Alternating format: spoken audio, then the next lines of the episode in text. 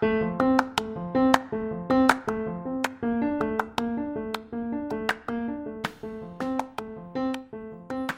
ați revenit în post-operator. Sunt Alexandru Carâb și împreună cu colega mea, Roxana Crăciun, vom discuta despre sevrajul etanolic. Și discuția are șanse mari să ne facă viața mai ușoară. Subiectul nu e neapărat complicat, dar poate fi ignorat pentru că nu este propriu-zis chirurgical și este relativ rar. Episodul se adresează în principal ramurilor chirurgicale, dar orice specialitate poate câștiga prin cunoașterea mai detaliată a acestei patologii. Să trecem la treabă. Să ne imaginăm următorul scenariu clinic. Ești rezident în anul 3 și ești de gardă. E 3 dimineața și scrii foile internărilor de peste zi. Garda e aproape gata. Programul operator de a doua zi nu e foarte încărcat, așa că te gândești deja cu bucurie că în curând o să revii la normalitatea din afara gărzilor, în care lucrurile sunt mai controlabile, și, poate în curând, o să revii și acasă. Toate gândurile astea bune aproape că bat oboseală. E aproape gata, nu se mai pot întâmpla chiar așa de multe. Și, chiar când plănuiești ce sortiment de pizza o să mănânci acasă la Netflix, te caută asistentul de pe secție să-ți ceară ajutorul cu un pacient. Îți spune că până acum s-a descurcat cum s-a descurcat, dar acum nu mai știe ce să facă și ar fi bine să vii să-l vezi. În câteva secunde, peisajul se schimbă complet și ești în fața unui pacient de 52 de ani, ziua a doua postoperator după o hernie inghinală, operată în urgență, iar el este agitat, transpirat, ridicat în picioare lângă pat, te întreabă indignat de ce tu și colegii tăi îl țineți cu forța în spital. În momentul ăla îți trec mai multe lucruri prin cap. Unul din ele e o senzație de frustrare că mai avea atât de puțin și se termina garda. Un de ce tocmai mie pe care îl știm cu toți. După, te gândești ce are domnul din fața ta. O complicație postoperatorie, dar e cam de vreme ziua a doua pentru o infecție. O agravare a unei boli neurologice, dar e cam tânăr pentru o demență. Poate consuma alcool, dar nu prea scrie în foaie și e cam complicat să-l întrebe acum pe pacient. Fie ce-o fi, trebuie să faci ceva. Pacientul deja începe să țipe și cu greu poate fi convins să se așeze și să nu smulgă branule, sonde și tuburi. Dar ce să faci? Ce te simți în siguranță să faci? Să ceri ajutor? Cui? ATI? UPU? Medicului mai mare? Nu-ți dai seama foarte bine cum ar trebui să procedezi. Cât timp încerci în zadar să răspunzi la întrebările astea, pacientul devine imposibil de controlat. Rogi colegii să-l lege pe domnul pentru că e un pericol pentru el și pentru cei din jur. Urmează câteva ore grele, în care bolnavul va țipa și se va lupta cu legăturile până dimineață. Dacă scenariul descris ți se pare plauzibil sau chiar ai fost protagonist în câteva momente din cariera ta, poate episodul ăsta te va ajuta. Înainte să trecem la treabă și să vorbim despre sevrajul etanolic, vreau să clarific motivele pentru care discutăm despre acest subiect. Un motiv este că scenariul descris anterior este neplăcut pentru toată lumea, de la pacienți și colegii de salon până la personalul medical. Pe lângă neplăcut, sevrajul etanolic poate ajunge la forme severe care pot duce la rezultate proaste. Să reușești să eviți aceste evenimente sau să le manageriezi rapid și eficient e un lucru care ajută și bolnavul, dar și pe tine. O noapte liniștită face bine tuturor. Un alt motiv de a discuta despre sevrajul etanolic pleacă de la celebra zicală că nu există boli, există bolnavi. Zicală perfect adevărată. Bolnavii nu înțeleg așa de bine granițele relativ artificiale pe care le punem noi între discipline. Ei, la etajul 1, nu fac doar boli chirurgicale și nu se duc neapărat pe secția de neurologie ca să facă un AVC. Așa că noi, cei care lucrăm la postoperator, credem că un chirurg complet știe multe alte lucruri în afara tehnicii chirurgicale. Și ultimul motiv care ne-a făcut să vorbim despre sevrajul etanolic e pur și simplu pentru că ne place să vorbim despre asta. Sunt multe feluri de a privi pacientul care face fenomene de sevraj etanolic noaptea pe secția de chirurgie. Noi îl privim ca pe un pacient care are nevoie de ajutorul nostru calificat și ca pe o ocazie de a veni în contact cu alte ramuri ale medicinei. Chiar dacă nu e o realizare la fel de sclipitoare ca hernia pe care am operat-o azi sau colectomia perfectă de ieri, managementul eficient al unui bolnav în sevraj este tot o realizare, tot un act medical, tot un lucru important. Consumul de alcool este o problemă de sănătate publică la nivel mondial și este responsabil de 3,8% din mortalitatea globală. Se estimează că această valoare va crește. În SUA, consumul de alcool contribuie la 79.000 de decese și la 223 de miliarde de dolari în costuri societale în fiecare an. Consumul de etanol cu consecințe importante sau alcohol use disorder este definit de către National Institute on Alcohol Abuse and Alcoholism ca o tulburare mentală recurentă, caracterizată de capacitatea redusă de a opri sau controla consumul de alcool în ciuda consecințelor nefaste asupra vieții sociale, profesionale sau asupra sănătății. Prevalența alcohol use disorder în populația generală este aproape 20%, iar prevalența dependenței ajunge la 13%. În momentul în care vorbim despre populații mai speciale, valorile cresc. Alcohol use disorder a fost identificat la 10 până la 32% din bolnavi internați pe secții de medicină internă, la până la 60% din pacienții internați în ATI și la 59-67% din pacienții internați în urma unor traumatisme. Aceste valori ne arată că vom întâlni frecvent în practica clinică pacienți cu tulburări legate de consumul de etanol și de aici e ușor să înțelegem că vom vedea și sevrajul etanolic relativ frecvent. Referitor la aceste cifre, trebuie luat în calcul rezultatul meta-analizei realizate de Mitchell și colaboratorii, publicat în 2012 în British Journal of Psychiatry. Doar în jumătate din cazuri, clinicienii identifică corect alcohol use disorder, doar în urma examenului clinic. Și mai important, doar în 30% din cazuri înregistrează corect în foaia de observație aceste detalii legate de consumul de etanol. Pentru a înțelege sevrajul etanolic e nevoie de o scurtă recapitulare a efectelor consumului de etanol.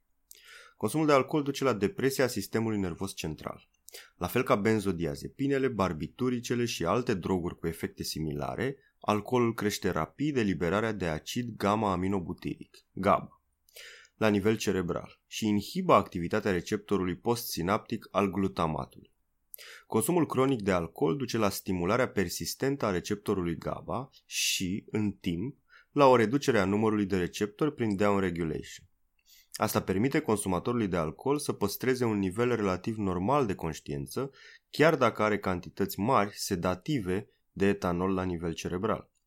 Creșterea progresivă a cantității necesare de alcool pentru a atinge niveluri euforice se numește toleranță, iar această creștere duce la o desensibilizare și mai mare a receptorului GABA.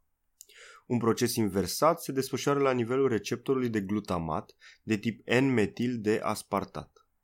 Legarea etanolului inhibă funcția NMDA și duce la upregulation în această populație de receptori cu rol excitator. Astfel, dispariția etanolului duce la o reducere a activității GABAergice și o creștere a activității glutamatergice. Acest fenomen de creștere a excitabilității și de reducere a inhibiției explică manifestările clinice de agitație psihomotorie și excitabilitate autonomă.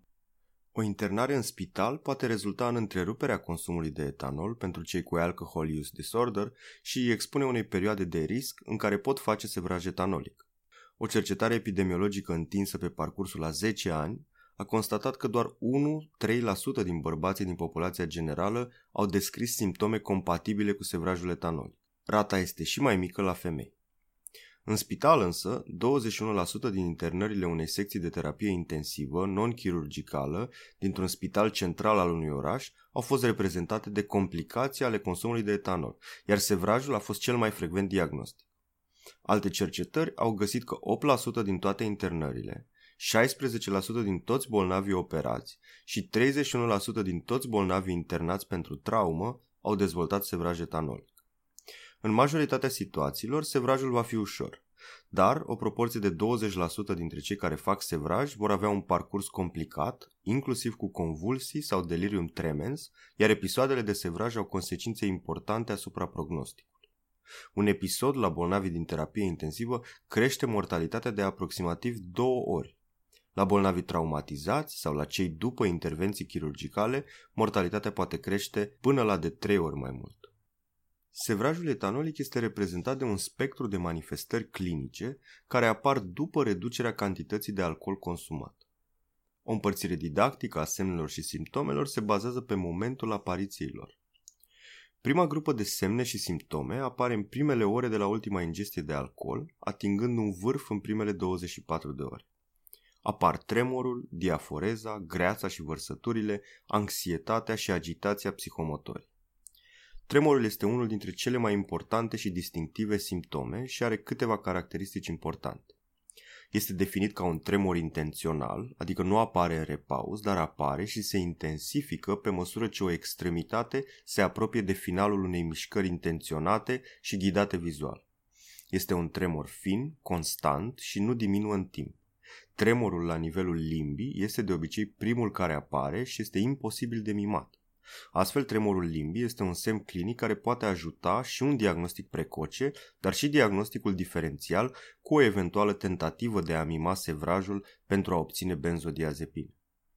Tremorul este util și pentru diferențierea între sevraj și intoxicația cu etanol, cele două entități având manifestări comune ca diaforeza, tahicardia și hipertensiunea, dar tremorul nu apare în intoxicație. A doua grupă de semne și simptome este semnul unei excitabilități și mai crescute, cu crize epileptiforme și confuzie globală și apare în 24-48 de ore de la oprirea ingestiei. A treia grupă reprezintă delirium tremens sau delirul sevrajului etanolic, caracterizat prin halucinații vizuale și auditive, confuzie și dezorientare, obnubilare, atenție deficitară și hiperactivitate vegetativă pronunțată. Delirium tremens este cea mai severă complicație a sevrajului etanolic și apare de obicei între 48 și 96 de ore de la oprirea ingestiei. În esență, majoritatea manifestărilor din delirium tremens sunt similare celor din etapele anterioare, însă diferă mult severitatea lor. Simptomele din fazele inițiale ale sevrajului se întind pe parcursul a 3-5 zile, însă delirium tremens poate să dureze până la 2 săptămâni. Pentru o comunicare eficientă între clinicieni și cercetători, American Psychiatric Association, în Diagnostic and Statistical Manual of Mental Disorders, cunoscut și ca DSM, ediția a cincea, definește următorii termeni legați de consumul de alcool. Sevrajul etanolic este un sindrom care trebuie să cuprindă patru caracteristici. A. Oprirea sau reducerea consumului de alcool, consum care a fost în cantitate mare și pe o perioadă lungă. B. Două sau mai multe din următoarele semne și simptome apărute la câteva ore de la oprirea sau reducerea cantității de alcool. Hiperactivitate vegetativă, adică diaforeză, tahicardie peste 100 de bătăi pe minut, accentuarea tremorului mâinilor, insomnie, greață și vărsături, halucinații tranzitorii vizuale, auditive sau tactile, agitație psihomotorie, anxietate, convulsii tonico-clonice generalizate. C. Semnele și simptomele descrise anterior au impact clinic semnificativ sau duc la consecințe importante sociale sau profesionale. Și D. Semnele și simptomele nu pot fi atribuite altor condiții medicale sau altor boli psihice, incluzând intoxicația sau sevrajul legat de alte substanțe. Următorul termen este delirium tremens, care se poate diagnostica dacă se îndeplinesc următoarele 5 criterii pe lângă criteriile de sevraj etanolic. A. O dereglare a atenției și a orientării în mediul înconjurător. B. Această dereglare se produce într-o perioadă scurtă de timp, ore sau câteva zile, și reprezintă o diferență semnificativă față de starea bazală a individului și variază în intensitate pe parcursul unei zile. C. O tulburare a proceselor cognitive. D. Dereglările de la punctele A și C, adică dereglările de atenție și a proceselor cognitive, nu pot fi explicate mai bine de alte boli neurocognitive preexistente sau în evoluție și nu apar în contextul unor stări cu excitabilitate scăzută, cum ar fi comel. Și E, anamneza, examenul clinic și cel paraclinic aduc dovezi că această dereglare este o consecință fiziologică directă a unei alte patologii cum ar fi sindromele de intoxicație sau sevraj ale anumitor substanțe. Acest punct vrea să atragă atenția că ne trebuie elemente care să ne îndrume spre diagnosticul de sevraj etanolic și că nu fiecare episod confuzional trebuie atribuit unui sindrom de sevraj. National Institute on Alcohol Abuse and Alcoholism definește un alt termen important pentru practică, consumul la risc sau abuzul de etanol, care este reprezentat de un consum care depășește 4 băuturi într-o zi sau 14 băuturi pe săptămână pentru bărbați și mai mult de 3 băuturi într-o zi sau 7 băuturi pe săptămână pentru femei. O băutură, ca unitate de măsură, conține aproximativ 14 grame de alcool pur și exemplele sunt o bere, un pahar de vin sau un pahar de 50 de ml de tărie. Revenind la tabloul clinic, un alt mod de a caracteriza sindromul de sevraj este în funcție de severitate. Faza inițială este în mare parte necomplicată. Manifestările întâlnite sunt cele ale hiperactivității autonome, cum ar fi tahicardia, tremurul, hipertensiunea și agitația psihomotorii. Majoritatea pacienților care dezvoltă ulterior fenomene severe trec inițial prin această fază, iar manifestările acestei faze pot fi tratate eficient cu etanol, așa cum se întâmplă zilnic la majoritatea pacienților dependenți. Sevrajul etanolic complicat se referă în principal la halucinații, convulsii și delirium tremens. Aproximativ un sfert din pacienții cu sevraj vor avea halucinații, majoritatea fiind auditorii și cu caracter de persecuție. Halucinațiile care persistă o perioadă mai îndelungată de timp pot fi tactile sau vizuale. O variantă frecvent întâlnită de halucinații tactile este senzația de furnici care se plimbă pe piele, halucinații care pot duce până la leziuni de grataj. Un termen aparte, des confundat cu halucinațiile din timpul sevrajului, este halucinoza etanolică. Halucinoza etanolică este un fenomen care începe în timpul sevrajului și se continuă după episodul de sevraj. Pacienții prezintă halucinații specifice, persistente, dar restul funcțiilor cognitive sunt normale. Sunt orientați în timp și spațiu, nu au tulburări de atenție și sunt calmi. Toate diferențe importante față de delirium tremens. Diferența are importanță mare în practică. Dacă pentru delirium tremens antipsihoticele nu ajută și e nevoie de sedative, pentru halucinoza etanolică tratamentul este invers. Sedativele nu vor fi de ajutor și vor funcționa antipsihoticele. Convulsiile de sevraj apar la aproximativ 10% din pacienți, iar dintre aceștia 40% vor avea un singur episod și doar 3% progresează spre status epilepticus. Pentru mulți bolnavi, convulsia poate fi primul semn al sevrajului. Convulsiile de sevraj sunt evenimente de scurtă durată, generalizate, tonicoclonice, cu o perioadă post-critică scurtă. Convulsiile care apar la pacienții cu alcoolemie ridicată sunt factori de prognostic prost și sugerează că vor urma fenomene mai grave pe măsură ce nivelul de alcool va scădea. Spectrul extrem al gravității este delirium tremens, cea mai serioasă manifestare a sevrajului etanolic, care apare la 48-96 de ore de la oprirea consumului. Așa cum spuneam, fenomenele seamănă cu cele din etapele anterioare, dar sunt mai severe. Câteva diferențe care ne pot ajuta să diagnosticăm delirium tremens sunt că există o tulburare a stării de conștiință, cu o capacitate redusă de concentrare și că apare și o tulburare a cogniției, ca un deficit de memorie, dezorientare sau tulburare de limbaj. Oricum alegem să împărțim didactic fenomenele sevrajului etanolic, trebuie reținut că nu există criterii clare care să facă diferențierile în funcție de timp sau gravitate și că parcursul fiecărui individ prin sevrajul etanolic variază extrem de mult.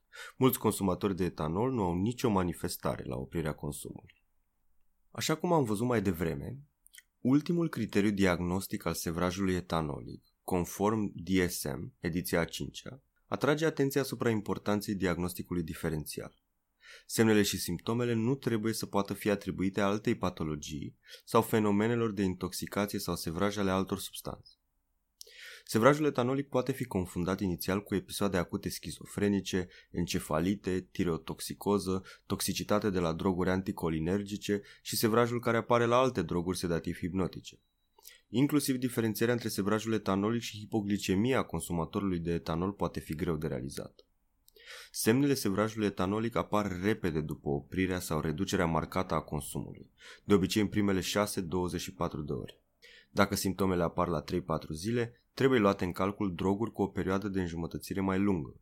Sevrajul de la barbiturice sau benzodiazepine progresează mai lent, cu o frecvență mai mare a convulsiilor mai târziu, la 7 zile, și duce mai des la status epilepticus. Diagnosticul diferențial al convulsiilor este foarte important.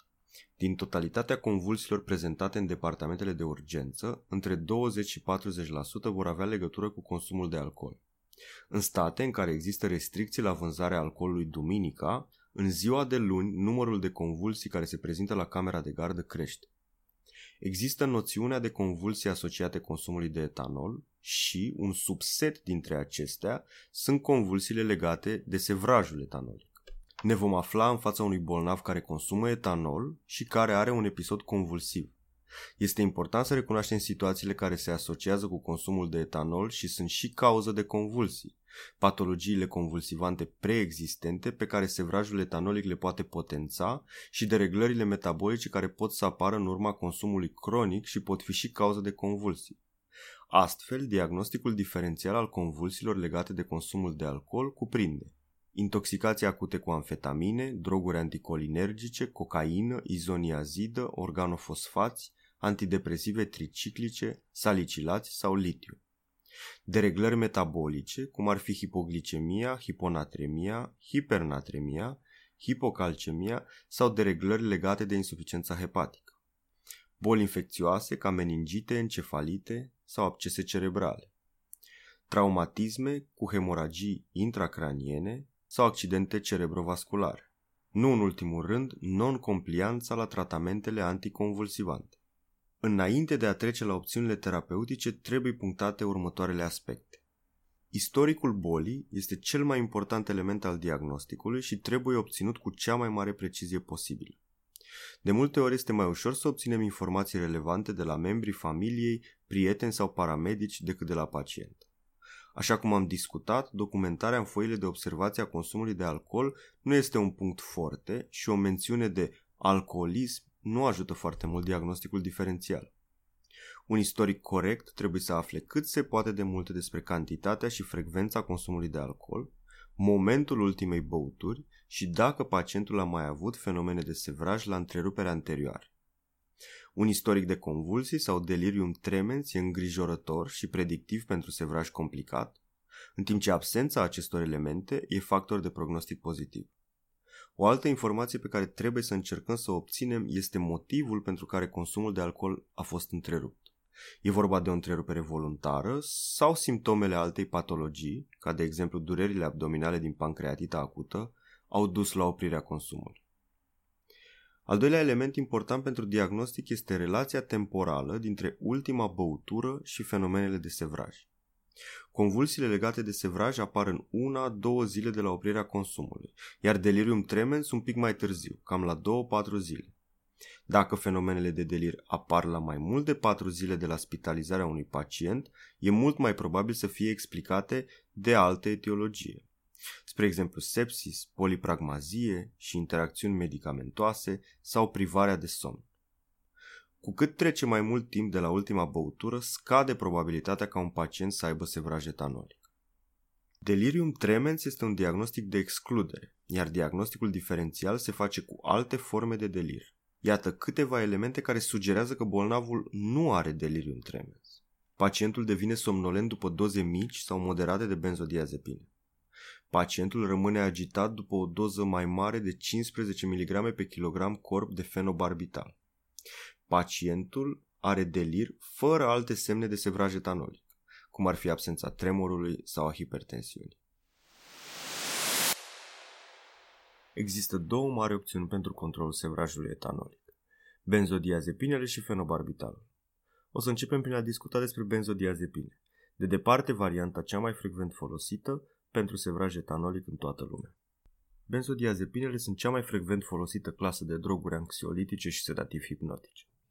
Majoritatea compușilor din clasă au efecte anxiolitice, sedativ-hipnotice și anticonvulsivante, ceea ce face ca indicațiile pentru folosirea unor anumite benzodiazepine să nu fie absolute și să existe, ca și în situația noastră, a sevrajului etanolic, o suprapunere a indicațiilor și o alegere a compusului specific folosit.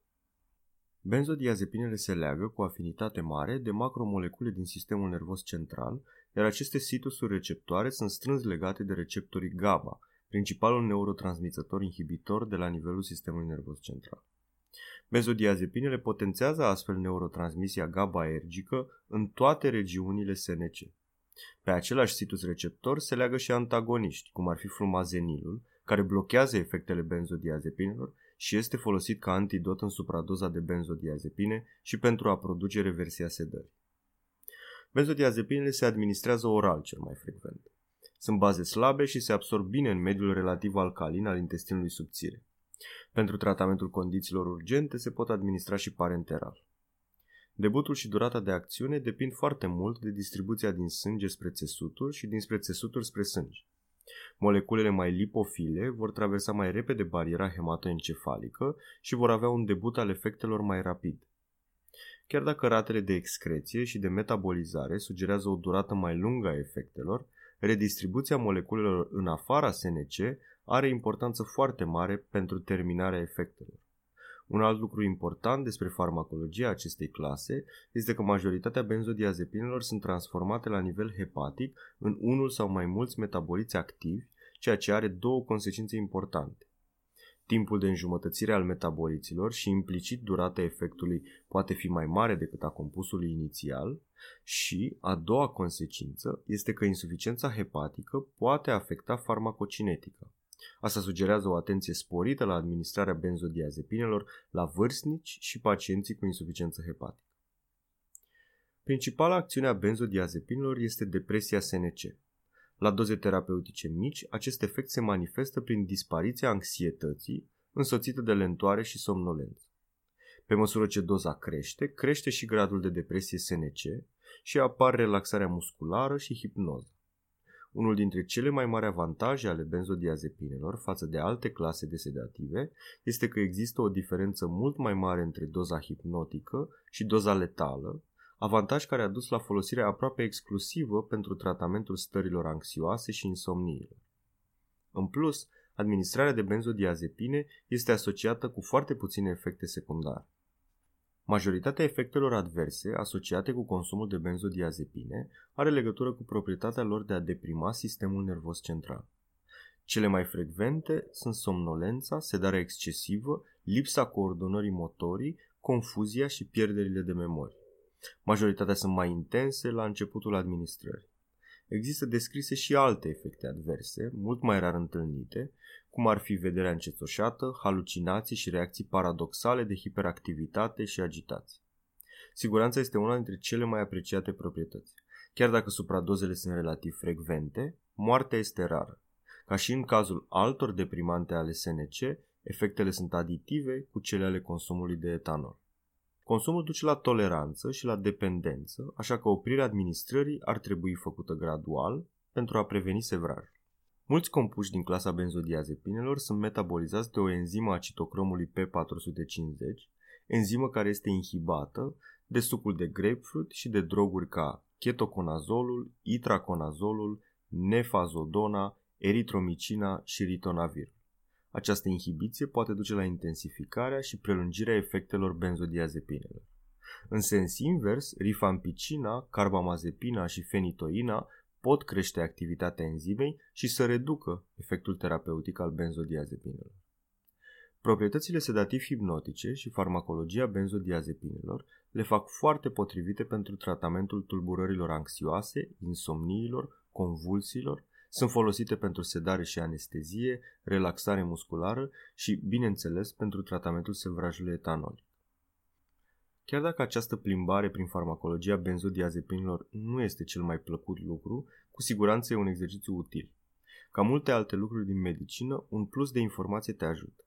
Benzodiazepinele pot să ne sperie prin efectul deprimant asupra SNC și posibilitatea unei depresii respiratorii până la nevoia de intubație și ventilație mecanică. Cunoașterea mai detaliată a clasei poate să scadă acest disconfort și să ne ajute să folosim cu încredere benzodiazepinele. Pe lângă tratamentul sevrajului etanolic, benzodiazepinele se folosesc frecvent și în alte situații clinice. Se folosesc pe scară largă pentru sedare periprocedurală și, în ceea ce ne privește pe noi, chirurgii, o mare parte dintre noi facem endoscopie digestivă sau proceduri cu anestezie locală, unde adăugarea unei benzodiazepine poate face experiența mai puțin traumatică. În același timp, putem întâlni bolnavi cu stări convulsivante sau care consumă cronic depresive SNC în practica curentă. O asociere clinică nu rar întâlnită este situația în care acești bolnavi nu mai pot să-și continue tratamentul anticonvulsivant din cauza patologiei digestive care îi aduce la noi, cum ar fi bolnavi în ocluzie sau cu vărsături reflex. O să descriem acum protocolul terapeutic, bazat aproape în exclusivitate pe benzodiazepine, care apare în ultima ediție din Tintinelli's Emergency Medicine, un protocol care se regăsește, fără diferențe semnificative, în majoritatea publicațiilor din medicina de urgență.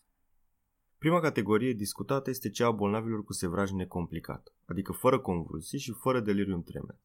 Se recomandă administrarea peros a 2 mg de lorazepam sau 10-20 de mg de diazepam sau 15-30 mg de oxazepam sau 50-100 de mg de clordiazepoxidă.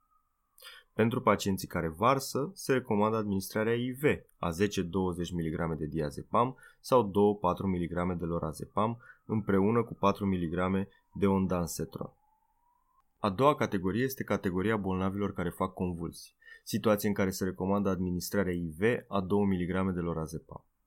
Ultima categorie și cea mai complexă este categoria pacienților cu delirium tremens. În această situație se recomandă lorazepam sau diazepam în următoarea manieră.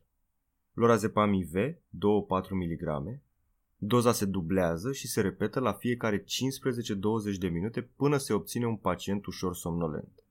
Sau diazepam 10-20 de mg IV administrat în aproximativ 2 minute. Doza se dublează și se repetă la fiecare 5-10 minute până se obține un pacient ușor somnolent. Un exemplu pentru diazepam ar fi doze succesive de 10 mg, 10 mg, apoi 20 de mg, 20 de mg, 20 de mg, apoi din nou se dublează la 40 de mg, 40 de mg și 40 de mg, toate administrate la 5-10 minute.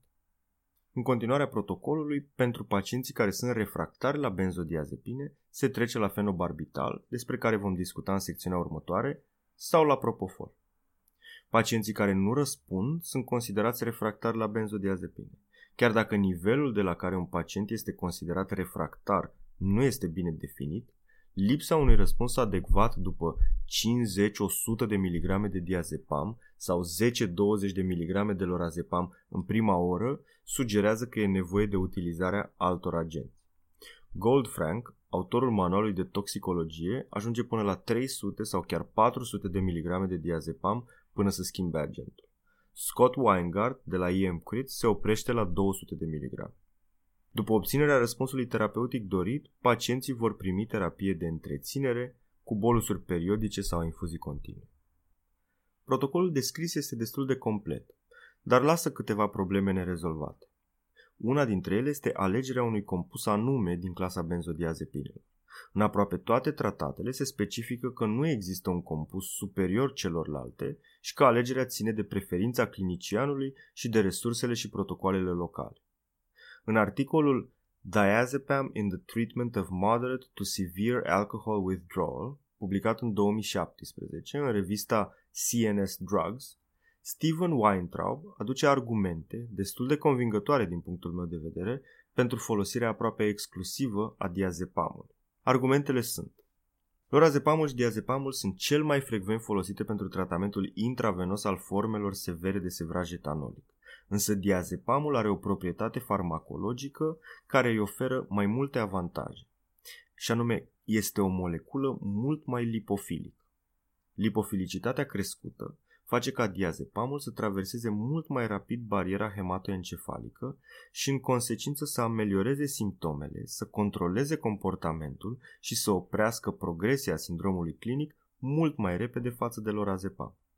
Efectul maximal al lorazepamului se instalează după aproximativ 30 de minute de la injectare, în timp ce la diazepam efectul maxim se observă după doar 5 minute. Acest efect maxim, instalat mai rapid, oferă câteva avantaje diazepamului față de lorazepam. În primul rând, dozele necesare pentru a ajunge la efect terapeutic variază extrem de mult între indivizi. Din acest motiv, pentru a se evita suprasedarea, dozele inițiale sunt mici, urmând a fi repetate și crescute progresiv.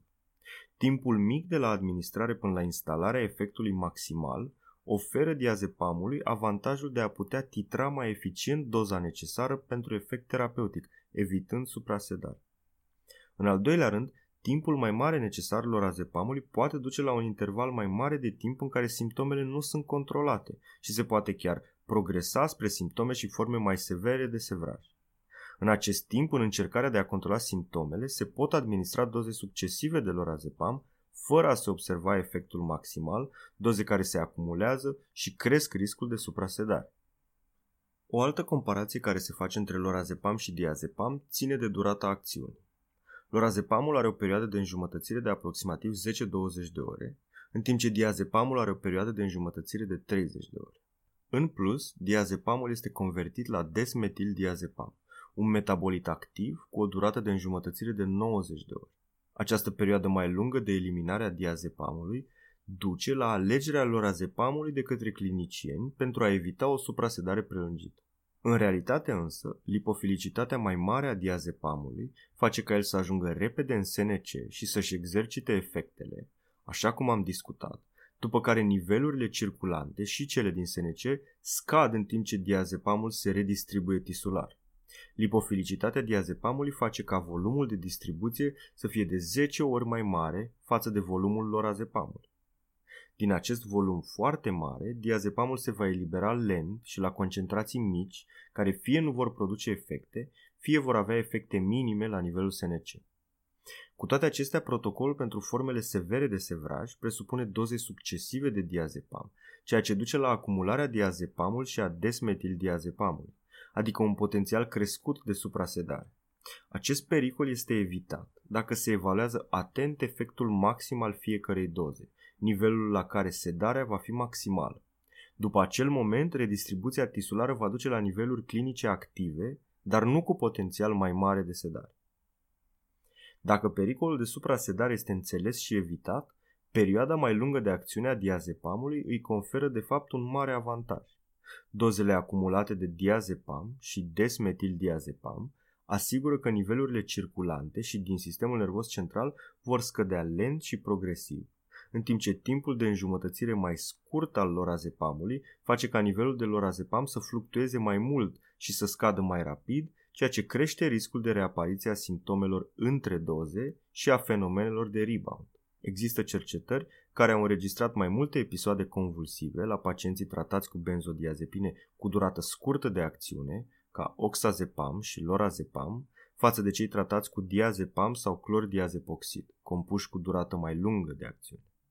Revenind la protocolul descris în Tintinali, un alt lucru neclar este cu ce benzodiazepină continuăm tratamentul. După rezolvarea manifestărilor severe ale sevrajului prin administrarea de benzodiazepine intravenos, se trece la administrarea orală. În mod clasic, drogul ales este clordiazepoxidă. Acest drog, la fel ca diazepamul, are o durată lungă de acțiune și o eliminare lentă, ceea ce duce la reducerea treptată și într-un timp mai lung a nivelurilor plasmatice, facilitând oprirea consumului.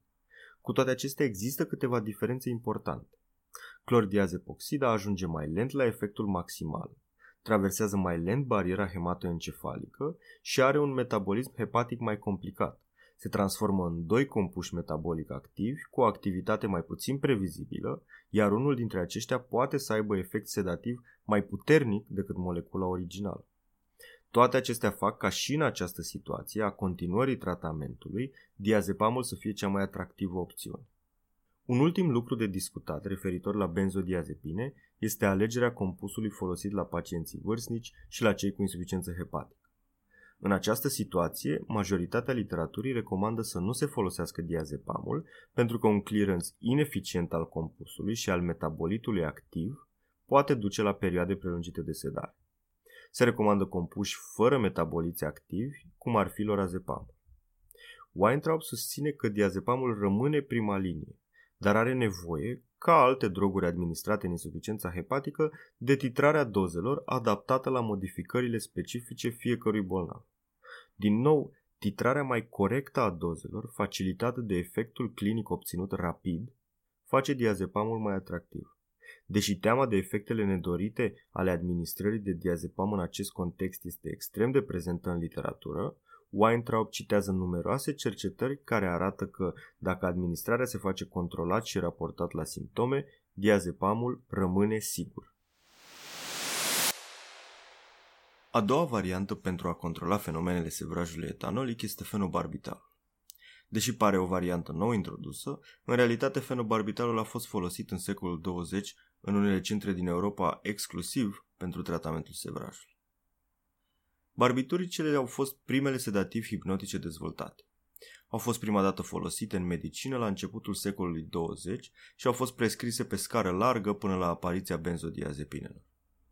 Deși au fost folosite pentru multe patologii, benzodiazepinele le-au înlocuit pentru majoritatea indicațiilor, în acest moment barbituricele fiind folosite în mare pentru status epileptic și pentru stările ce duc la creșterea presiunii intracraniene.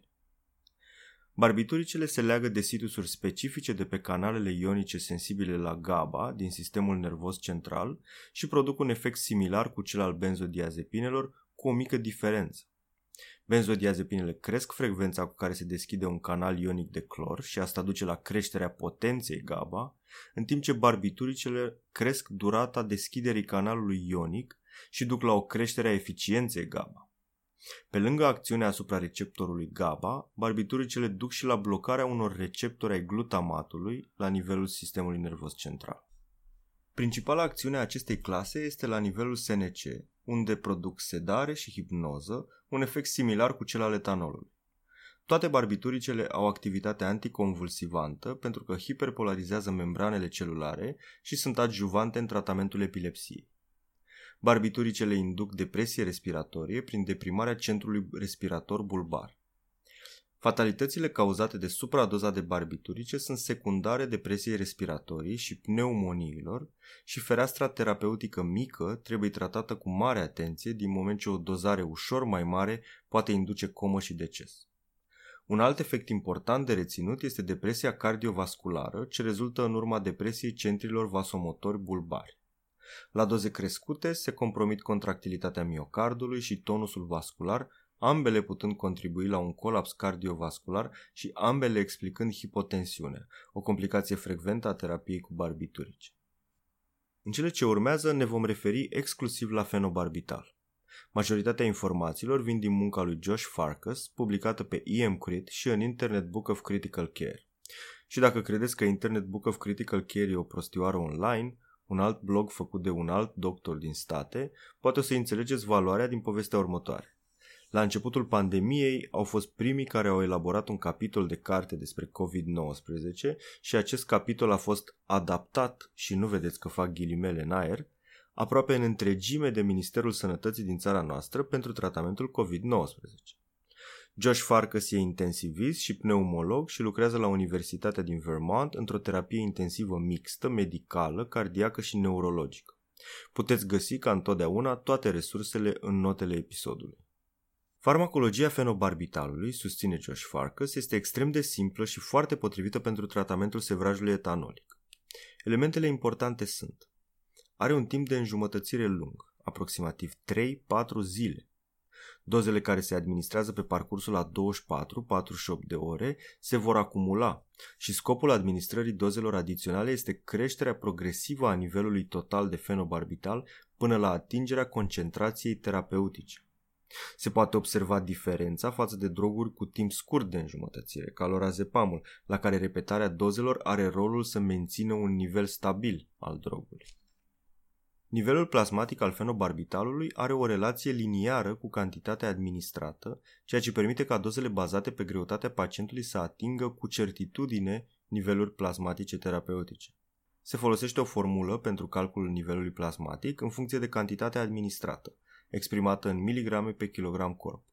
La folosirea formulei trebuie avut în vedere că dozele cumulate, folosite pentru calcul, trebuie să fie administrate pe parcursul la 48 de ore și că efectele obezității morbide asupra nivelului plasmatic nu sunt pe deplin înțeles. Nivelul plasmatic al fenobarbitalului se interpretează astfel. Intervalul terapeutic pentru epilepsie este între 15 și 40 de micrograme pe mililitru, în timp ce efectele toxice încep să se observe de la 50 de micrograme pe mililitru în sus iar efectele severe, obnubilare, comă, apar de la peste 65 de micrograme pe mililitru.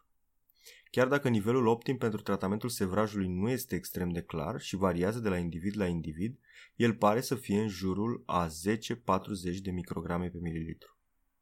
O doză de 10 mg pe kilogram corp de fenobarbital atinge un nivel plasmatic de aproximativ 15 micrograme pe mililitru adică de patru ori mai puțin decât nivelul la care se ating niveluri toxice severe. În judecata clinică a dozelor de fenobarbital trebuie ținut cont de următoarele două aspecte. Fenobarbitalul și benzodiazepinele acționează sinergic, așa că doze mai mici de fenobarbital, administrate împreună sau după benzodiazepine, pot avea efecte toxice semnificative. Și al doilea aspect, chiar dacă doza calculată de noi este sub nivelul de toxicitate, o altă problemă medicală, cum ar fi o infecție sau un traumatism cerebral, poate să ducă la apariția fenomenelor toxice. Fenobarbitalul se poate administra oral, intramuscular sau intravenos, toate căile asigurând o biodisponibilitate de aproximativ 100%. Bineînțeles, la pacienții în sevraj cu manifestări severe vom prefera administrarea IV pentru a se ajunge mai rapid la un nivel plasmatic maximal, lucru care se întâmplă în aproximativ 30 de minute. Asta impune ca la administrarea IV, administrarea următoarei doze să se facă după cel puțin 30 de minute pentru a evita acumularea dozelor. Dacă se folosește calea orală, absorpția va fi mai lentă și dozele succesive se vor administra după 60 de minute. Următorul protocol este protocolul celor de la EMCRED, rafinat pe parcursul anilor pe măsură ce au apărut dovezi noi. Literatura pe care se bazează protocolul nu este extrem de bogată, dar, în totalitatea ei, pare să indice că fenobarbitalul este o soluție sigură și eficientă, cel puțin la fel de bună ca benzodiazepinele, dacă nu chiar mai bună. Prima întrebare la care trebuie să răspundem pentru a aplica protocolul este dacă pacientul este candidat pentru terapia cu fenobarbital. Dacă nu este, se va trata cu benzodiazepine, fenobarbitalul fiind folosit doar în cazurile de sevraj refractare la benzodiazepine, așa cum arătasem și în protocolul tintinal. Pentru ca un pacient să fie candidat pentru protocolul cu fenobarbital, trebuie îndeplinite următoarele condiții. Diagnosticul de sevraj etanolic trebuie să fie sigur. Trebuie să nu existe probleme neurologice asociate, mai ales encefalopatia hepatică să nu primească medicamente care interferă cu fenobarbital, mai ales medicația antiretrovirală HIV. Să nu aibă istoric de porfirie intermitentă sau să fie în tratament cronic cu fenobarbital. Dacă aceste condiții sunt îndeplinite și se decide continuarea tratamentului cu fenobarbital, următoarea întrebare este dacă pacientul are nevoie de o doză de încărcare. Doza de încărcare se poate administra doar dacă pacientul nu a primit o doză semnificativă de benzodiazepine sau opioid. Dacă doza de încărcare nu se poate administra, se trece direct la titrarea de fenobarbital în funcție de simptome. Dacă doza de încărcare se poate administra, se vor administra intravenos 10 mg pe kilogram corp, calculând la greutatea ideală, o măsură pe care o găsim ușor în tabele online. Administrarea se va realiza pe parcursul la 30 de minute și se vor aștepta încă 30 de minute până la administrarea unei alte doze pentru a vedea efectul terapeutic maxim și pentru a evita suprapunerea dozelor. Această doză va duce la un nivel plasmatic de aproximativ 15 micrograme pe mililitru, un nivel sigur. Scopul acestei doze este să se ajungă repede la niveluri terapeutice. S-ar putea ajunge la niveluri terapeutice și cu doze succesive, de 130 sau 260 de miligrame, dar ar dura mai mult. Indiferent dacă am dat doza de încărcare sau nu, următorul pas este titrarea dozelor de fenobarbital în funcție de simptomele pacientului.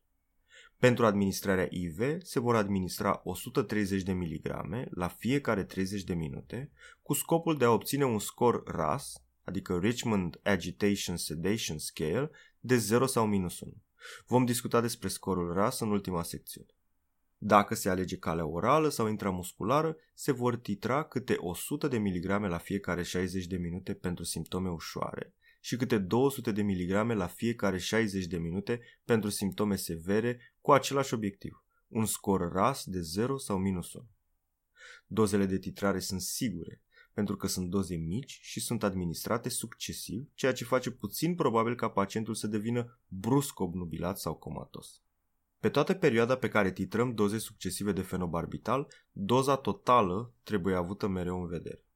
Chiar dacă nu e clar la ce nivel exact vom trata sevrajul, majoritatea pacienților vor fi tratați până se va atinge o doză totală de 20 de mg pe kilogram corp. Dacă simptomele nu sunt controlate la acest nivel, înainte să continuăm cu administrarea de fenobarbital, trebuie să reevaluăm pacientul și să ne asigurăm că simptomele sunt cauzate de sevrajul etanolic. Pentru pacienții cu istoric de convulsii sau delirium tremens, doze între 20 și 30 de mg pe kilogram corp pot să fie necesare și pot să crească potențialul anticonvulsivant al fenobarbitalului.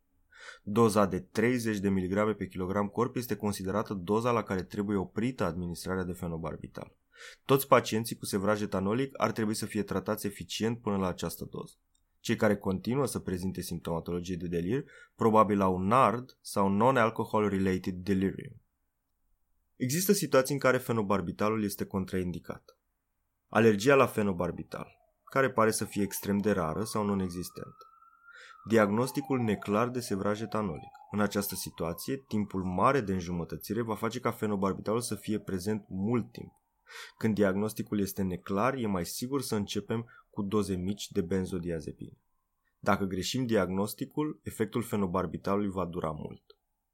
Fenobarbitalul este contraindicat pentru a preveni interacțiuni medicamentoase, mai ales dacă se administrează droguri antiretrovirale folosite pentru infecția HIV. Este contraindicat în ciroza hepatică în stadiu avansat cu encefalopatie hepatică. Este probabil cel mai mare factor de risc pentru coma prelungită după administrarea de fenobarbital. Poate fi considerată o contraindicație absolută. E contraindicat în porfirie acută intermitentă și la bolnavii care folosesc cronic fenobarbitalul ca agent antiepileptic. Situațiile în care se poate folosi, dar se recomandă precauție mare și preferabil administrarea de către un medic cu experiență, sunt pacienții care au primit deja doze semnificative de benzodiazepine, pacienții care primesc alte droguri care deprimă respirația și pacienții care au o personalitate combativă, ceea ce poate duce la repetarea inutilă a dozelor de fenobarbital. În secțiunile anterioare am discutat despre diagnostic și am parcurs principalele opțiuni terapeutice pentru tratamentul sevrajului. În această secțiune vom vorbi despre obiectivele tratamentului, despre alegerea între cele două opțiuni și despre prevenția sevrajului etanol. Asocierea agitației psihomotorii cu sevrajul etanolic a dus la folosirea sedativ-hipnoticelor în cadrul primelor încercări de a trata sevrajul. Cercetările inițiale au arătat o mortalitate similară pentru paraldehidă, benzodiazepine și antipsihotice. Această stare de echivalență a durat până în 1969, când Caim și colaboratorii au testat patru droguri, clordiazepoxidă, clorpromazină, hidroxizină și tiamină pe o populație de 547 de pacienți. Rezultatele au fost clar în favoarea benzodiazepinei, clordiazepoxida, arătând rate mai mici de convulsii sau de progresie spre delirium tremens. Din acel moment, benzodiazepinele sunt considerate prima linie terapeutică pentru tratamentul sevrajului etanolic. Managementul modern al pacientului cu sevraj etanolic are două mari componente terapia suportivă și controlul propriu-zis al manifestărilor sevrajului. În ceea ce privește terapia suportivă, trebuie să ținem seama de următoarele. Tratăm un bolnav care acum are fenomene de sevraj, dar tratăm un bolnav care consumă cronic etanol și are toate consecințele nedorite ale consumului cronic de etanol. Pacienții alcoolici au frecvent carențe electrolitice care trebuie corectate, mai ales de potasiu, magneziu și fosfat. Pacienții care consumă cronic etanol și au dezvoltat ciroză pot avea rezerve mici de glicogen și sunt la risc pentru hipoglicemie. Glicemia trebuie măsurată frecvent, mai ales la pacienții cărora nu le este permisă alimentația orală. Pacienții alcoolici prezintă frecvent deficit de tiamină sau vitamină B1 și pot dezvolta encefalopatie vernică. Această formă severă de deficiență de tiamină se manifestă prin oftalmopareză cu nistagmus, ataxie și confuzie, dar examenul clinic nu este foarte clar și poate îngreuna diagnosticul sevrajului etanolic. În această situație, varianta cea mai sigură este administrarea de tiamină în doză mare, adică 500 de mg la 8 ore administrate IV, doză care va trata encefalopatia vernică dacă aceasta există și nu prezintă efecte adverse. Este considerat mai precaut să se administreze tiamina înainte de administrarea glucozei pentru a nu precipita encefalopatia verniche, deși varianta cea mai frecvent întâlnită în practică este administrarea concomitentă. Majoritatea pacienților alcoolici sunt deshidratați, astfel că toți pacienții cu sevraj etanolic trebuie să fie corect resuscitați volemic. O cercetare a găsit că toți subiecții care au decedat în urma unui episod de delirium tremens erau și sever deshidratați. În ceea ce privește nutriția, populația pacienților alcoolici care prezintă și malnutriție este o populație la risc pentru dezvoltarea sindromului de refeeding. O cale de a evita acest fenomen este o începere graduală a nutriției și monitorizarea frecventă a electroliților. Să discutăm despre a doua componentă a managementului și anume tratamentul propriu-zis al fenomenelor sevraj. Prima întrebare la care trebuie să răspundem este ce protocol folosim? Benzodiazepine sau fenobarbital? Benzodiazepinele sunt folosite pe scară largă în întreaga lume, ceea ce a dus la acumularea de experiență cu drogul și la formarea protocolelor terapeutice în fiecare instituție. Avantajele benzodiazepinelor sunt că au o fereastră terapeutică largă, au efecte secundare cardiace sau respiratorii de intensitate mică, sunt eficiente pentru tratamentul formelor simple și ale celor complicate și că fiind folosite și cu alte indicații, există o familiaritate a clinicienilor cu compușii din această clasă.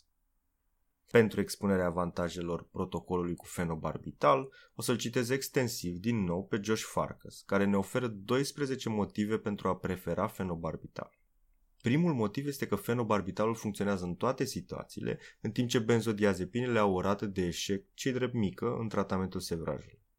Una din explicații este că benzodiazepinele acționează doar pe receptorii GABA, în timp ce fenobarbitalul acționează și pe receptorii GABA, dar și pe sistemul glutamatului. Al doilea motiv este că benzodiazepinele pot să ducă la reacții paradoxale de agitație psihomotorie până la delir, din nou un eveniment rar. Chiar dacă situația e rară, fenobarbitalul nu duce la fenomene paradoxale și produce mai rar delir.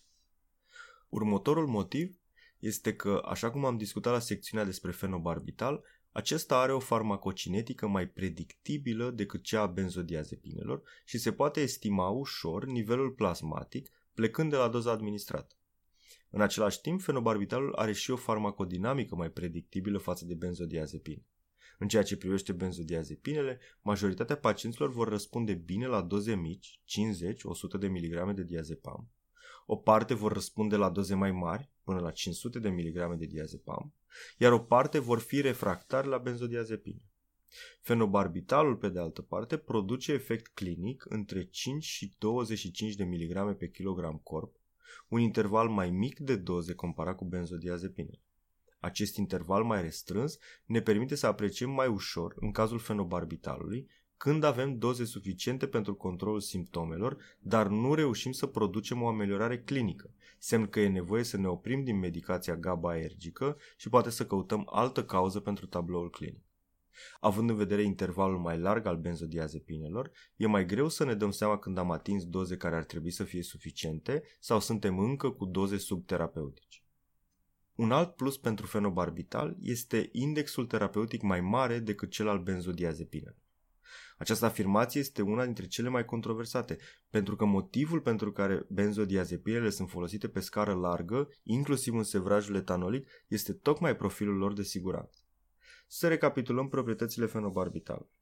Doza terapeutică este aproximativ 5-25 de mg pe kilogram corp, adică un nivel plasmatic de 10-40 de micrograme pe mililitru, iar efectele toxice, cum ar fi obnubilarea și coma, apar la peste 40 de mg pe kilogram corp, adică la niveluri plasmatice mai mari de 65 de micrograme pe mililitru. Cu această doză mare, e foarte puțin probabil ca titrarea corectă și oprirea la 30 de mg pe kilogram corp să producă comă. De partea cealaltă, experiența din sedarea procedurală arată că doza de benzodiazepine care la un pacient produce sedarea necesară, la alt pacient duce la comă și necesar de intubare. Un alt avantaj pe care îl conferă farmacocinetica și farmacodinamica predictibile ale fenobarbitalului este că dacă în timpul tratamentului unui bolnav am pierdut din vedere doze sau nu suntem siguri dacă trebuie continuată administrarea, putem măsura nivelul seric și acesta ne dă informații utile. La benzodiazepine nu avem această variantă. Unul dintre cele mai mari avantaje este durata lungă de viață a fenobarbitalului, percepută eronat ca o slăbiciune și care în realitate conferă un avantaj față de benzodiazepinele cu durată scurtă de viață ca lorazepamul. Trebuie menționat că diazepamul prezintă și el o durată lungă, ceea ce îi conferă același avantaj. Timpul lung de înjumătățire al fenobarbitalului permite titrarea progresivă a dozelor pe parcursul a 24-48 de ore până la atingerea unui nivel terapeutic care controlează simptomatologia și o reducere progresivă automată a nivelului serii care protejează împotriva simptomelor de rebound. Chiar dacă dovezile nu sunt grozave, se pare că fenobarbitalul ar fi mai eficient pentru prevenirea și tratarea convulsiilor legate de sevraj. Un avantaj parțial, și spun parțial pentru că și unele benzodiazepine fac asta, este că fenobarbitalul se poate administra pe toate căile, IME, IV sau PEROS. Un avantaj major al fenobarbitalului este că, spre deosebire de benzodiazepine, nu are efect sedativ la doze mici, ceea ce îi permite să fie administrat profilactic. Un alt aspect este potențiala toxicitate cu propilen glicol. Principalele trei droguri folosite pentru sevrajul etanolic, lorazepamul, diazepamul și fenobarbitalul, sunt toate condiționate în propilen glicol. Dintre cei trei compuși, fenobarbitalul are cel mai mic risc, aproape inexistent, pentru că timpul lung de acțiune face să fie rar necesar să redozăm. Trebuie menționat că și diazepamul are un risc mic de toxicitate cu propilenglicol din același motiv, timpul lung de înjumătățire. Nu în ultimul rând, fenobarbitalul este ieftin și face parte din lista OMS a medicamentelor esențiale, așa că ar trebui să fie disponibil în orice spital. Alegerea unui protocol nu este ușoară și, din păcate, nu există dovezi clare care să indice că fenobarbitalul sau benzodiazepinele sunt superioare, indiferent cât de seducătoare pot fi argumentele legate de farmacologie. Recomandările pentru a alege sunt următoarele. Orice protocol alegem, e foarte important ca toată lumea să fie de acord.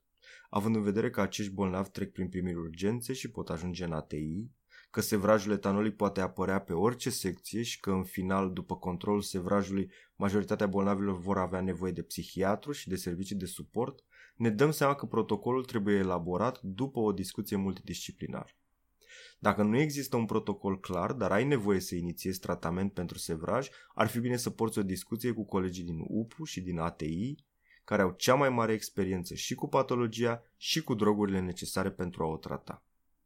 La pacientul la care diagnosticul nu este sigur, este mult mai precaut să se înceapă cu doze mici de benzodiazepine. Dacă pacientul devine somnolent la doze mici de benzodiazepine, cel mai probabil nu are sevraj etanolic, pentru că sevrajul etanolic apare în contextul unei toleranțe la compuși GABA-ergici. Următorul lucru care trebuie discutat despre managementul simptomelor este maniera propriu-zisă a controlului simptomelor. Care sunt obiectivele tratamentului? Când administrăm o altă doză și când ne oprim? Managementul inițial trebuie să titreze rapid droguri pentru a obține sedarea pacientului. Scopul este să avem un bolnav sedat care respiră spontan cu semne vitale normale. Chiar dacă semnele vitale normale nu sunt un scop în sine, remanența unor semne vitale anormale la un pacient sedat corespunzător poate indica prezența unei alte patologii sau unui diagnostic eronat. Așa cum spuneam, titrăm drogurile pentru a seda pacientul, pentru a obține un pacient somnolent, dar care poate fi trezit ușor și care respiră singur, și nu pentru a normaliza semnele vitale.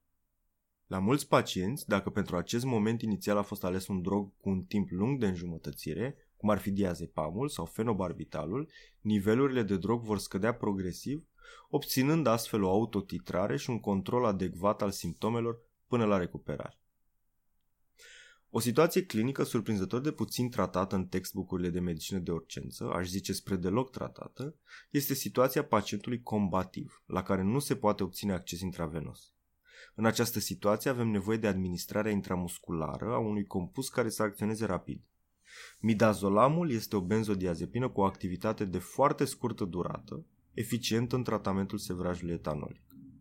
Midazolamul este unic pentru că este hidrosolubil și se absorbe repede după injectarea intramusculară și pentru că după injectare devine extrem de lipofilic la pH plasmatic și traversează foarte repede bariera hematoencefalică. Aceste proprietăți fac ca efectul sedativ să se instaleze foarte repede. Cu toate acestea trebuie reținut că are o durată scurtă de acțiune și că după obținerea efectului sedativ, următorul pas este obținerea accesului venos pentru administrarea unui agent cu durată mai lungă de acțiune.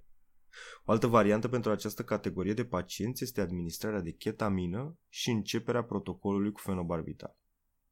În această situație extremă, a pacientului extrem de agitat și combativ, se pot folosi legături fizice pentru perioade scurte de timp și asta este perfect acceptabil.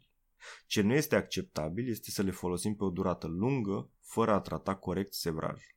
Dacă după sedarea inițială este nevoie de doze suplimentare, cum se întâmplă în majoritatea cazurilor, mai ales la cei care prezintă o alcoolemie mare în momentul prezentării cu sevraj, ele vor fi administrate în funcție de prezența și intensitatea simptomatologiei.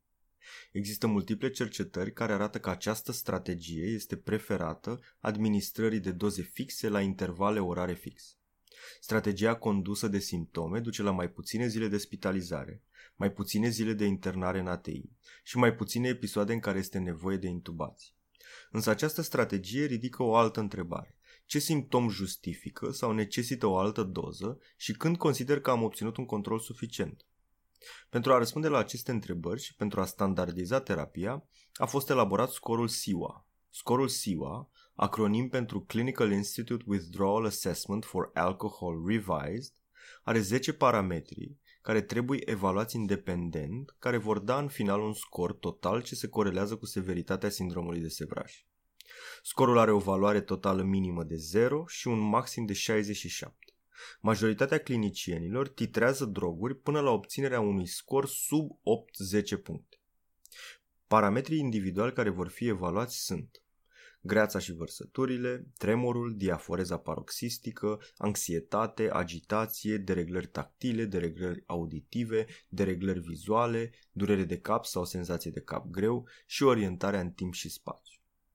După cum vă dați seama, scorul este destul de complex și nu poate fi administrat decât cu versiunea tipărită în fața ochilor. Mai sunt din păcate și alte probleme cu scorul SIWA. Una este că durează aproximativ 5 minute să fie realizat, iar în situația în care titrezi doze de diazepam la 5-10 minute, vă puteți da seama că până veți controla simptomele, veți tot repeta scorul SIWA fără a mai avea timp de altceva. O altă problemă este că unii parametri necesită colaborarea cu pacientul, răspunsul acestuia la o întrebare directă. Vă simțiți anxios? Știți unde și în ce dată suntem? Vă este greață? Întrebări la care e ușor de imaginat că nu vom obține răspunsuri clare dacă vom obține orice formă de răspuns. Și ultima problemă a scorului SIWA pe care o vom menționa este subiectivismul unor parametri. Este foarte greu de făcut diferența între zgomote înfricoșătoare din mediul înconjurător care sperie foarte puțin, care sperie puțin și care sperie moderat. Aceste probleme fac ca scorul SIWA să aibă o importanță mare pentru cercetare și standardizarea limbajului științific, dar îi conferă o utilitate redusă în practică. O unealtă mai practică este folosirea scalei RAS, Richmond Agitation and Sedation Score o unealtă validată inclusiv pentru fenobarbital în aprecierea nivelului de sedare al unui pacient din terapie intensivă. RAS este o scală cu 10 niveluri. 4 niveluri de agitație și anxietate, de la plus 1 la plus 4, în ordine, anxios, agitat, foarte agitat și combativ. Un nivel pentru un pacient prezent și calm, 0, și 5 niveluri pentru sedare, de la minus 1 la minus 5, în ordine somnolent, sedare ușoară, sedare moderată, sedare profundă și a responsiv la stimuri verbali și fizici. Nivelul dorit pe RAS pentru controlul simptomelor de sevraj este 0 sau minus 1. Nu în ultimul rând, dacă managementul sevrajului este realizat pe o secție de terapie intensivă, experiența clinică a unui asistent cu vechime poate conduce administrarea dozelor fără a folosi RAS sau SIWA. Există și pacienți care nu răspund cum ne-am așteptat la terapia sevrajului. Trebuie luate în calcul următoarele situații. Trebuie să căutăm altă sursă a simptomatologiei, adică să lărgim diagnosticul diferențial. Să nu uităm că delirium tremens este un diagnostic de excludere și să ne aducem aminte că se spune că pacientul alcoolic, fie că se prezintă intoxicat sau în sevraj, a fost creat pentru a face clinicianul să greșească, tocmai pentru că duce frecvent la erori diagnostice. Pacienții care prezintă simptomatologie de sevraj au frecvent asociat o pneumonie, un infarct miocardic, un embolism pulmonar, o pancreatită, o meningită și lista poate continua mult timp. Dacă terapia a fost inițiată cu benzodiazepine, ne putem afla în fața unui pacient refractar și e nevoie să trecem la fenobarbital sau propofol. Unii pacienți, în ciuda tratamentului eficient, vor dezvolta o stare delirantă nespecifică, care se manifestă cu confuzie, dar din care lipsesc semnele foarte caracteristice sevrajului, ca tremurul și hiperactivitatea autonomă. Această stare, apărută după tratamentul sevrajului, este denumită NARD, de la Non-Alcohol Related Delirium. În această situație nu se vor mai administra benzodiazepine sau barbiturice și se va începe administrarea simptomatică a antipsihoticelor, cum ar fi haloperidol. Se pot administra dexmedetomidină sau guanfacină. Cauza acestui sindrom este greu de identificat, explicațiile posibile fiind reacțiile adverse la benzodiazepine, prezența unei alte patologii cu impact asupra conștiinței ca infecțiile sau un fenomen comun în spitale, privarea de somn. După controlarea episodului acut, pacientul poate fi trecut pe o doză mică de benzodiazepine care este redusă progresiv pe parcursul a câteva zile. Trebuie reținut că este riscant să oferim benzodiazepine pacienților care au un consum etanolic la risc, pentru că au efecte sinergice și aditive și există o proporție mare de alcoolici care abuzează și de benzodiazepine. Pentru externare, este recomandabil să luăm legătura cu servicii de dezintoxicare. Este esențial să luăm în calcul că un pacient intoxicat sau un sevraj nu poate semna că refuză îngrijire. Episodul acut trebuie rezolvat, după care se pot discuta opțiuni terapeutice cu un pacient cooperant. Mai sunt detalii de management despre care nu vom vorbi. De la continuarea consumului de alcool pentru a preveni sevrajul, până la setările ventilației mecanice pentru pacientul în sevraj, acestea sunt subiecte extrem de specifice care ar necesita multe explicații suplimentare și ar ocupa extrem de mult timp. Acum că am discutat managementul sevrajului etanolic, următorul pas este să încercăm prevenție. Trebuie reținut că aproximativ 80% din pacienții cu sevraj etanolic au o simptomatologie ușoară, care nu necesită intervenții medicale agresive și care dispare în aproximativ 27 zile de la ultima băutură. Asta face ca tratamentul să fie prea agresiv în situații în care pacientul este presupus la risc, dar care ar fi făcut doar o formă necomplicată de sevraj. Acest tratament mai agresiv decât este nevoie nu este fără consecințe. Se poate ajunge în situații de suprasedare, căderi, depresii respiratorii și delir indus medicamentos. Privit din alt unghi, din cel al medicului cu care am început episodul, ne dorim să putem prezice eficient sevrajul și să-l putem preveni. Sevrajul la pacienții operați adaugă, așa cum am discutat, riscuri nedorite. Ambele situații, și evitarea unui tratament inutil, cât și prevenirea sevrajului la pacienții extrem de vulnerabili, fac ca discuția legată de prevenție să fie foarte importantă. Probabil cel mai important lucru pe care putem să-l facem pentru a putea preveni sevrajul etanolic este să obținem o anamneză cât se poate de detaliată. Reținem că discutăm despre prevenție, nu despre un pacient simptomatic, așa că anamneza nu va fi condusă de simptom spre consumul de alcool, ci depinde de minuțiozitatea noastră în aflarea detaliilor. Trebuie aflate extrem de precis cantitatea de alcool consumată, durata consumului și data cât se poate de precis a ultimei băuturi. Așa cum am discutat anterior, debutul sevrajului este foarte puțin probabil după 4 zile și probabilitatea scade extrem de mult după acest moment, fiind practic imposibil de luat în calcul la 10 zile de la ultima băutură.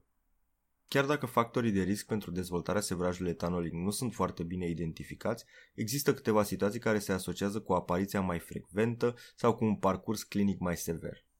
Cel mai puternic predictor este istoricul personal sau familial de sevraj etanolic sau delirium tremens. Un rol neclar în prezicere îl joacă și unii markeri biochimici.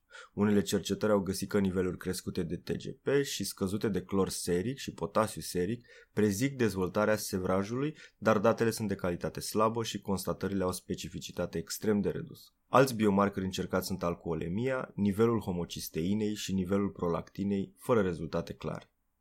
Având în vedere că nu există factori singulari care să prezică ușor probabilitatea unui episod de sevraj, au fost create câteva unelte pentru a estima riscul integrând mai multe elemente clinice. Audit C de la Alcohol Use Disorder Identification Test Consumption este o cale de a identifica consumatorii la risc. Este o variantă prescurtată de trei întrebări a scorului Audit care conținea 10. Cele trei întrebări sunt cât de des beți băuturi care conțin alcool, câte băuturi beți într-o zi obișnuită în care consumați alcool și cât de des beți șase sau mai multe băuturi într-un singur episod. Fiecare întrebare se notează de la puțin, 0, la maxim 4 și Audit C poate lua valori între 0 și 12. Valorile de 4 sau mai mult la bărbați și 3 sau mai mult la femei sunt valori care indică un consum la risc de etanol. Până în acest moment, Audit C a fost validat pe mai multe populații și este o unealtă simplă și eficientă. Identificarea consumului la risc poate atrage atenția și demara pași de supraveghere sporită sau chiar profilaxia sevrajului. Cel mai bun răspuns la întrebarea dacă un pacient va face sau nu sevraj etanolic îl oferă scorul PAUSE de la Prediction of Alcohol Withdrawal Severity Scale. PAUSE necesită înregistrarea prezenței sau absenței a 9 factori de risc și a unui semn care să indice activitatea autonomă crescută și este împărțit în trei părți astfel. Prima parte este un criteriu prag. Dacă bolnavul a consumat alcool în ultimele 30 de zile sau dacă a avut o alcoolemie pozitivă la internare, se continuă testul și se acordă un punct. Dacă nu, testul se oprește. A doua parte înregistrează factori de risc prin anamneză. Fiecare răspuns de da primește un punct. Întrebările sunt următoarele.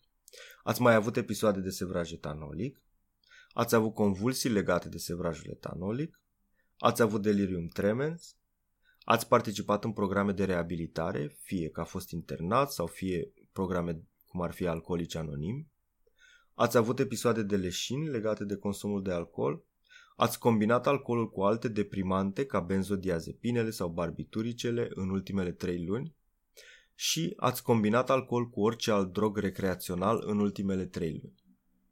În final, a treia parte se bazează pe examen clinic și paraclinic. Se acordă câte un punct pentru o alcoolemie de peste 200 de mg pe decilitru și pentru orice dovadă de hiperactivitate autonomă, ca puls mai mare de 120 de bătăi pe minut, tremur, diaforeză, agitație, greaț. Scorul maxim este de 10, iar valoarea prag este 4. Valorile de 4 sau mai mult se asociază extrem de puternic cu sevrajul moderat sau sever. La pacienții la care identificăm delir sau sevraj sever în antecedente sau sunt consumatori la risc sau au un POZ mai mare sau egal cu 4, se poate intensifica supravegherea simptomatică și chiar face profilaxie medicamentoasă. O variantă de profilaxie este de a administra fenobarbital până la o doză totală de 10 mg pe kilogram corp, fie într-o singură doză, fie în doze succesive. Se poate folosi calea de administrare orală sau intravenoasă și se recomandă ca administrarea să se facă seara pentru că poate da somnolență. În final vom discuta despre unul dintre cele mai mari obstacole în calea tratamentului corect al sevrajului etanolic, și anume pericolul suprasedării. Așa cum am discutat, o administrare bazată pe simptome și o titrare atentă rezultă rar în doze toxice, atât pentru benzodiazepine cât și pentru fenobarbital. Cu toate acestea, suprasedarea are consecințe asupra căii aeriene și a aparatului respirator și managementul acestora este cel mai important de făcut în caz de suprasedare. Dacă nu sunteți intensivist sau medic de urgență și inițiați tratamentul sevrajului etanolic în alt loc decât ATI sau primiri urgențe, este foarte important să anunțați aceste departamente. S-ar putea să aveți nevoie de ajutorul colegilor și câteodată pacientul s-ar putea să ajungă în departamentele lor. La inițiere puteți discuta alegerea protocolului în funcție de resursele locale. Un departament de terapie intensivă cu toate paturile ocupate poate conduce la administrarea mai prudentă a dozelor. În majoritatea situațiilor, managementul neinvaziv al căii aeriene este suficient. Dacă tentativele de stimulare ale bolnavului, cum ar fi să-l strigăm tare pe nume sau să-l frecăm pe piept la nivelul sternului, nu duc la o îmbunătățire a oxigenării sau a efortului respirator, trebuie făcute manevre care să ducă la optimizarea căii aeriene. Și dacă până acum nu ați anunțat pe nimeni, acum este momentul să anunțați disciplinele care au managementul căilor aeriene în lista de competențe, adică medicina de urgență și ATI. Dacă sedativul are antidot în acest moment, ar trebui tras în seringă. Pentru discuția noastră, antidotul benzodiazepinelor este flumazenilul. Managementul căii aeriene începe cu aspirația orofaringelui, care poate fi diagnostică și terapeutică. Următorul pas este ajustarea poziției capului pentru a alinia căile aeriene și a le crește patența. Se practică extensia gâtului și subluxația mandibulei. Dacă aceste manevre nu corectează situația, se poate plasa o cale aeriană nazofaringiană sau o pipă ghedel și se începe ventilația cu balon și mască. Dacă nici acum nu avem o cale aeriană patentă și respirații eficiente, e momentul să chemăm o echipă care să intubeze. Această ultimă secțiune a fost scrisă pentru alte specialități decât medicina de urgență sau terapia intensivă, care cu siguranță știu mai multe lucruri despre managementul căii aeriene decât cele spuse de noi. Mesajele acestei secțiuni sunt următoarele. Dacă suntem pregătiți pentru suprasedare, observăm că gesturile sunt simple și că pot fi realizate până când ajunge echipa de resuscitare. Și al doilea mesaj este că frica de suprasedare nu trebuie să ducă la un tratament inadecvat sau întârziat al sevrajului. Sevrajul este o problemă serioasă care poate avea consecințe extrem de grave. În ultima secțiune vom recapitula foarte pe scurt cele două protocoale terapeutice pentru a vă ajuta să le rețineți și vom atrage atenția asupra consecințelor stigmatizării consumului de alcool. Oricare protocol ar fi folosit, dozele se administrează preferabil bazat pe simptomatologie, în incremente mici care să evite efectele toxice. Diazepamul, cel mai bun reprezentant al benzodiazepinelor, se dozează plecând de la 10 mg la doze succesive, care se dublează și se administrează la fiecare 5-10 minute. Un exemplu este 10 mg, 10 mg, apoi 20, 20, 20 de mg, trecând la 40 de mg, 40 de mg și tot așa. Doza la care trebuie să ne oprim și să luăm în calcul sevrajul refractar la benzodiazepine sau alt diagnostic este în jurul dozei totale de 100 de mg de diazepam, administrat în prima oră, deși au fost raportate valori mult mai mari fără efecte toxice. Dacă nu se poate ajunge la controlul simptomelor, se trece la fenobarbital sau propofol. Fenobarbitalul se administrează cu o doză de încărcare de 10 mg pe kilogram corp, greutate ideală, după care se trece la titrarea bazată pe simptomatologie. În situațiile în care doza de încărcare este contraindicată, se trece direct la dozele de titrare. Dozele succesive se administrează fie intravenos la fiecare 30 de minute, fie oral la fiecare 60 de minute și sunt fie de 130 de mg, fie de 260 de mg, în funcție de severitatea simptomelor. Pentru a evita suprasedarea, sunt propuse două praguri, unul la 20 de mg pe kilogram corp, la care trebuie stabilit clar dacă diagnosticul corect este cel de sevraj etanolic și se poate continua administrarea, și un al doilea prag absolut la 30 de mg pe kilogram corp, doză până la care aproape toate sevrajele etanolice ar trebui să fie controlate.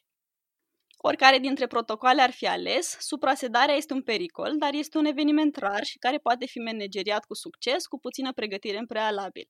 Lipsa tratamentului are efecte grave și nu poate fi justificată de frica suprasedării. După cum a fost menționat și la începutul acestui episod, consumul excesiv de etanol este o problemă importantă de sănătate publică la nivel mondial, fiind cauza principală a aproximativ 4% dintre decese.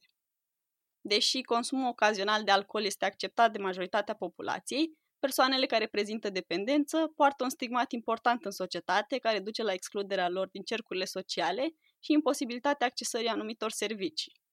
Dependența de alcool este o boală cu implicații directe și indirecte asupra sănătății individuale, iar personalul medical trebuie să fie suport pentru acești pacienți, indiferent de motivul pentru care s-au prezentat la spital.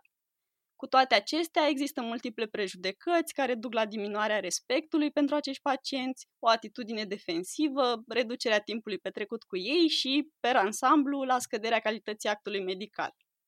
Prejudecățile referitoare la persoanele care suferă de dependență de substanțe, indiferent că vorbim de substanțe ilegale sau de alcool, pornesc de la limbajul pe care îl folosim atunci când ne referim la acestea. Într-un articol publicat în JAMA în 2016, Botticelli și Koch vorbesc despre importanța limbajului și a stigmatului pe care acesta îl creează în rândul personalului medical când vine vorba de pacienții care au nevoie de ajutor pentru a scăpa de dependența de substanțe.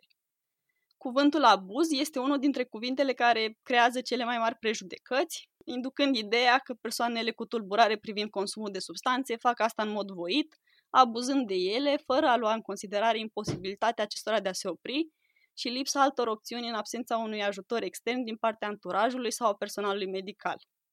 Recovery Research Institute, afiliat Facultății de Medicină a Universității Harvard, a creat a dictionary, un dicționar în limba engleză al tuturor cuvintelor care pot fi folosite în descrierea persoanelor cu dependență de substanțe și atrage atenția asupra celor care creează prejudecăți, oferind în același timp alternative subliniind astfel că stigmatizarea poate fi redusă de fiecare dintre cei care lucrează în sistemul medical și perpetuarea ei către fiecare generație nouă care intră în sistem începe de la cel mai de bază element al comunicării și anume cuvântul. Într-un review sistematizat publicat în 2013, legat de stigmatizarea pacienților care suferă de tulburări legate de consumul de substanțe, Van Bockel și colaboratorii au remarcat că atitudinea negativă a personalului medical față de aceste persoane și lipsa empatiei au dus la o evoluție mai puțin favorabilă pe termen lung a pacienților.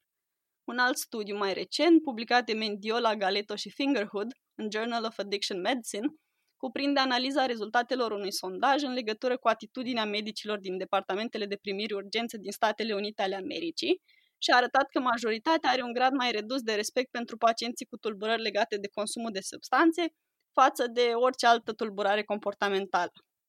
Doar 10% dintre respondenți au declarat că acordă cu plăcere timp suplimentar pentru tratamentul acestor pacienți, un procent mai mic decât pentru orice altă patologie. De exemplu, în cazul pacienților cu BPOC care continuă să fumeze, procentul ajunge la 50%. În plus, 72% dintre medicii participanți la acest studiu au declarat că este mult mai dificil pentru ei să lucreze cu pacienții care suferă de dependență de substanțe și iar 54% au declarat că acești pacienți îi irită și le creează un grad crescut de disconfort. Pe lângă implicațiile etice ale acestor prejudecăți și a comportamentului defensiv al personalului medical, există și implicații asupra calității actului medical – procentul de erori de diagnostic fiind mai crescut la pacienții cu un comportament dificil, cum este cazul pacienților în sevraj etanolic. Stigmatizarea pacienților cu patologii legate de consumul de substanțe s-ar putea corela și cu un grad mai crescut de stres la locul de muncă, așa cum a fost raportat și într-un studiu din 2008, publicat de Von Hippel și colaboratorii, deoarece satisfacția acordării îngrijirilor medicale la acești pacienți este foarte redusă. Cu toții ne dorim pacienți 100% complianți, care să respecte toate indicațiile medicale, care să nu ne creeze prea multe surprize în timpul internării sau în perioada de supraveghere a patologiei acestora. Pacienții în sevraj etanolic nu prea respectă aceste criterii ale pacientului ideal, de aceea tratamentul lor poate deveni provocator, necesitatea lui survenind uneori în momente în care suntem obosiți sau foarte ocupați, dar acest lucru nu trebuie să devină un impediment pentru acordarea celor mai bune îngrijiri medicale.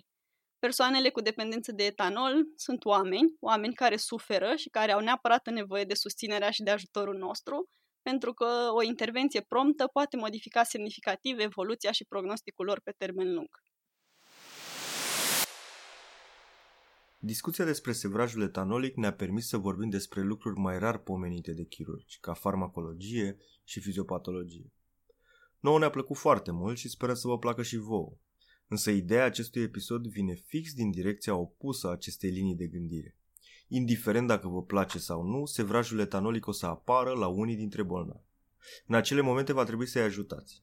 Un sevraj managerial prost sau deloc reprezintă un pericol pentru bolnav și va afecta colegii de salon, uneori chiar de etaj, asistenții din tură sau din mai multe ture, în funcție de cât de eficient tratăm, și bineînțeles pe noi – noi, medicul curant, care va avea un rezultat prost în ciuda unei intervenții chirurgicale reușite, și noi, medicul de gardă, care trebuie să trateze sevrajul. Sperăm că episodul v-a oferit suficiente unelte cu care să tratați această patologie. Dacă nu vă simțiți încă suficient de pregătiți, puteți citi notele episodului, către care găsiți link oriunde ascultați.